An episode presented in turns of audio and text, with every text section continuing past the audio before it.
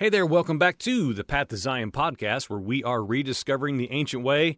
Whether you are listening over at pathtozion.com or some other platform, or you are listening today on our YouTube channel, um, thank you for joining us. We're, we're going to do an audio only again today for the sake of time. It saves a lot of time, especially on the other side for the addition of verses and that sort of thing. Um, camera setup and all that does require some time, so we're going to do a little bit of audio only. Before we get started, I will mention this. It is very fitting that we're doing an audio only today because earlier this morning I was asked how long I've been doing the podcast. And so it got me to look back at some dates. And just about a week or two ago, we actually had a five year anniversary. I didn't even know that. Um, I knew that we had passed 500 episodes over the course of the um, time of this of this program. I wasn't sure when we started exactly. And so when I look back, it was actually about the last week of January. And so what an incredible thing, right? Like this this program is never going to have millions of subscribers and all the all the stuff. But you know what? Here's one thing that Father continually reminds me of and uses other people to remind me, thankfully. It does not have to be about that. It doesn't have to be about how many and and all the the largeness of ministry and all these things that we're told. Friend, I'm meeting people in real life that Father is orchestrating an overlap of intersecting relationships to be a molecular part and piece of what Father is doing on the earth right now. What Holy Spirit is is revealing to the called out ones. Okay? People are being called out. And what a privilege for any one of us to fittingly what? Have an awakening to the ancient way. And so my my purpose for the program today is not at all about the whole anniversary thing. That's just kind of a sidebar. I want to encourage those who are already walking this journey and those who are coming into the faith and, and, and understanding the expansion of the gospel that we've inherited to mean so much more than what we've been told. I am I am I am overwhelmed with thoughts towards wanting to encourage those who are asking some hard questions. Those who are willing to take a look deep down inside now and say maybe maybe I've inherited something that is not full, that is not even biblically defined as the full gospel. And so, this awakening to the ancient way, people all over the entire earth are beginning to awaken to the fact that Yeshua did not merely come to offer personal salvation to individuals. It's much more than that. He came rather to redeem and unite a scattered people. And, and as we begin to come into this understanding, the individual gospel that we have inherited really starts to fade away into the shadows in the fact that there is a greater overreaching call and purpose to the gospel and to the, the reason that Yeshua Messiah came. What did he come for? What did he come to accomplish? Was it just to make bad sinner uh, sinners uh, as individual people um, right and and like in modern doctrine like ready for heaven? You know, instead of going to hell. Was that the purpose or was there something more? And so again to our point today, if you are one who are who who is found asking questions, I want you to know friend that it's okay. All right? And it's not just okay, it is it is a wonderful part and piece of a whole lot of work that Father's doing on the earth right now. I want to encourage you to run to the scriptures. Run to the scriptures. The Newer Testament church, the called out assembly on the other side of Yeshua, those who are coming in by the droves to hear the good news, the gospel, they received an ancient gospel. They received a good news that had been around for generations and generations. So I want to encourage you and encourage all of us to cry out for wisdom wisdom to reveal what the Spirit is saying in this hour. Don't be afraid to question every single thing. People get all nervous in this age of belief where, oh no, this person's deconstructing their faith and this person is wondering if that text really means this. Oh, they're leaving the faith. Oh no. I have said with regularity for years, I believe that all of us have to get to this point to own what we believe. We have got to personally take ownership of what we believe and why. And many of the scriptures that we have inherited to mean this mean that. Many of the writings of Shaul Paul, we know that what? We were warned he's hard to understand, y'all. He's very difficult to understand. And that was thousands of years ago. As we always say, how much more for us now? So, by walking in our, our inherited start with the gospel system, I would say that we have missed the biblical pattern that went before us. I want to highlight three texts specifically from the Word, and two are Newer Testament accounts, and one is the prophet Jeremiah. Luke chapter 24, verse 27.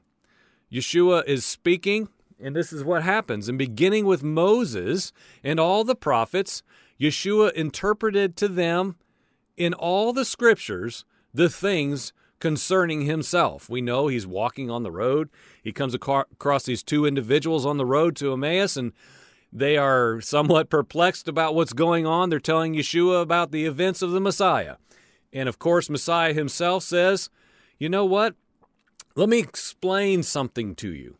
And he doesn't explain his resurrection, he doesn't explain his death on the cross. He doesn't start with, anyway, to be quite specific, he doesn't start with some promise of heaven and blessings and favor. He walks them through the entire law and the prophets. He begins with Moses and all the prophets and he interpreted, explained to them in all the scriptures the things concerning himself. Acts chapter 8, verse 35. Philip, we, we just recorded um, a series about this, or at least it was one single episode, when, when Philip encounters the Ethiopian riding along in the chariot reading the scroll of Isaiah. And so he, of course, we talked about the pattern of humility and the need for humility in one another and, and how we have to many times depend upon another to help us find the oracles of Yahweh. So Philip opened his mouth to this Ethiopian man who was desiring to know what was true. He admitted he lacked something and needed some help. And beginning with this scripture, he told him the good news about Yeshua. Okay, so the good news, this ancient good news, this, this prophesied gospel, Philip began to speak from the capital S scriptures. We know that Shaul Paul talked about what? The scriptures are profitable for all these things teaching, rebuke, rebuke, and, and that was the case, and that is the case now, friend. We say this all the time. The scriptures were the Torah and the prophets, the, and the Psalms and the Proverbs, okay? There was nothing else when Paul wrote that down. They were good for these things, profitable, and they are now. Jeremiah chapter 6, verse 16. Yahweh is speaking through the mouth of the prophet Jeremiah, and he says, What? Stand by the roads and look and ask for the ancient paths where the good way is and walk in it. And so, why am I bringing this up? With our start with the Gospels system, Okay? Someone is asking questions about their existence. They want to know about Messiah. They want to understand what in the world is the Bible talking about. We have inherited a belief system that says start Matthew chapter 1. Read the Sermon on the Mount or read Yeshua's miracles and find the gospel. But I would say, as these texts we just read, even just these three um, breezing through here, we've missed the biblical pattern that went before us, where righteous men are explaining the full gospel and they're saying every time, including Yeshua himself, go back to the beginning. Go back to the beginning. It is a biblical pattern. Now, thousands of years ago, we know the prophet Jeremiah recorded Yahweh himself saying then, okay, even in Jeremiah's day, because in our mind, well, Jeremiah's day was the ancient way, right? Well, in a, in a large measure, measure, yes. But at the time of the prophet Jeremiah, Yahweh himself is referencing an ancient way to go back to.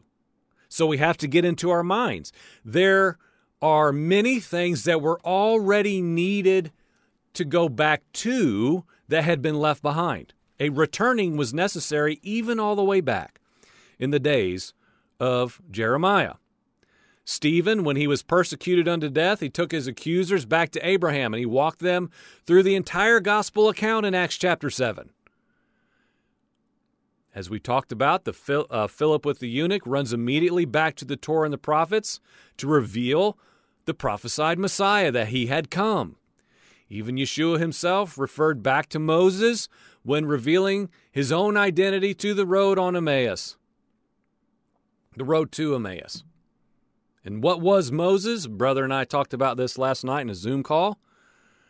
We believe the record of creation, the record of Moses' account of the very beginning of time as we know it, the plan that the Father had established from the very outset. Yeshua, as we just read, tells the non believing teachers in John chapter 5 if you believed Moses, you would believe me, for he wrote of me. But if you do not believe his writings, how in the world will you believe my words? I would suggest for your consideration that all of these are connected and cannot be separated, compartmentalized, and then still, on the other side of it, produce Father's extensive, overreaching plan to what? To bring a people in. Okay?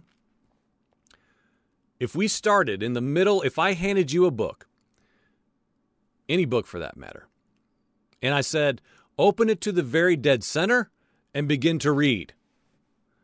It would be foolishness for you to try to figure out what has already unfolded in that book. You would have limited understanding, limited knowledge, and a very poor foundation to understand what the characters are doing and why. You wouldn't understand why things had gotten to the place that you would pick up halfway through the book. Yet, this is exactly what we have been taught to do in handling the word of Elohim. We, at best, see the Older Testament as mere biblical history. At best, it's an archaic account of a people that we can't really relate to, and we're just not like them today. I would say this has created a religious system of unlearned ones, myself included, front and center. I have not inherited a complete gospel because this issue has been perpetuated generation after generation after generation. The fruit shows it too. There's evidence all over the the tree of this biblical um, the denial of the biblical way to seek out the full gospel. Now, interestingly, in John chapter 5, 45, the word for believe that Yeshua used is the same in regards to you would have believed if you don't believe Moses, you won't believe me. In the Greek, it's the same word believe. He's basically saying, I would propose, this is very simple, it's not that complicated. But if, if you do not believe in what Moses wrote about me, how in the world will you believe in me? and again, I don't believe we can separate the two and still rightly embrace the gospel and the reason, the reason, the reason that Yeshua came. So, uh, in finality here, and bring this to a close, if you're one who has become dissatisfied with the fruit on the tree of the modern gospel, be encouraged. Please, you're not alone. You're not alone. I meet people online and in real life, they're saying, you know what? If it's just a geographical issue, there's nobody where I am talking about this stuff. I'm finding this teacher online. I found this book. I found this program. I found these sermons. They are everywhere, friend. You are not alone. A remnant is awakening all over the earth. You just may not know about it yet. And even if you don't, be encouraged that Father's doing exactly what he covenantally promised. Yeshua is calling in his lost sheep of the house of Israel. Matthew 15 24. He clearly stated who he came for. His disciples knew what he came to do. Today, there is no Jew, no Gentile, no Greek, no Christian. No Catholic, no Protestant, no evangelical friend. All is returning to a set apart people living set apart lives as prescribed so many years ago. I will add this at the very end here as we talk about awakening to the ancient way. If you are one of those out there that are alone, isolated, asking questions but don't know who to ask, or you're in a circumstance where whoever you ask is not interested because people can get very um, worked up about these things and very disinterested in talking about disagreements in the Word, reach out to us. I mean that very seriously. Path to Zion podcast at gmail.com will get right to my mailbox and I will see it within 24 hours. Friend, be encouraged today. People all over the entire earth are awakening to the ancient way. You've been listening to the Path to Zion podcast, and that's exactly what we're doing, friend. We are rediscovering the incredible ancient way of Yahweh Elohim. He is gathering the scattered ones to form a kingdom that will endure forever. Amen.